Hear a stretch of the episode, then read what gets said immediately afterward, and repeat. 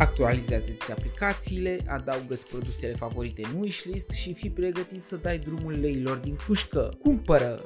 Nu leuțule am glumit, stai cu minte în buzunar și pe card. Gata, vineri 11 noiembrie, EK Vinerea Neagră este aici. Se pare că majoritatea comercianților s-au sincronizat la această dată în spiritul pur capitalist care însuflețește această nație, suflet pe care nici papa de la Roma nu va reuși să-l salveze din ghearele desfrului demonic al consumatorismului. Nu te îngrijora și eu sunt unul dintre păcătoșii zilelor noastre. Acest text este un fel de spovedanie pe care o fac în numele tuturor și cu ajutorul căreia sper în izbăvirea viitoare a datoriilor și a creditelor pe care ispita produselor la preț redus ni le va aduce. Sunt puțin cam dramatic, dar este ceea ce este, o goană nebună de promoții. De fapt, e mai mult un cross pe care îl facem tot anul, pentru că vezi tu, comercianții sunt cei care stau pe margine și ne antrenează lună de lună cu fiecare tură în care ni se strigă promoții, iar la final suntem puși la sprintul decisiv. Black Friday plus reducerile de Crăciun reprezintă ultima turnantă pe care trebuie să dăm totul. Ok, văd, inima cere, nu avem ce face. Ok, sunt lucruri ce ne fură atenția și care ne fac prin natura lor să le dorim și nu e nicio problemă prin a ne face poftele din când în când. Dar problema apare atunci când exagerăm. Achizițiile, ca să le denumesc mai profi așa, ar trebui bazate preponderent pe nevoie, pe necesitate sau măcar să nu pierdem din vedere ce ne trebuie cu adevărat atunci când plecăm cu sacoșa la market. Știi și tu, pleci să iei o pâine, hârtie și dero și ajungi să te întorci fără ele, dar cu traista plină de orice altceva. Nu doar odată am auzit, auzi, trebuie să merg neapărat la cumpărături pentru că nu mai am șampon. Ca mai apoi șamponul să reprezinte doar o zecime din întregul coș de cumpărături. Așa că zilele acestea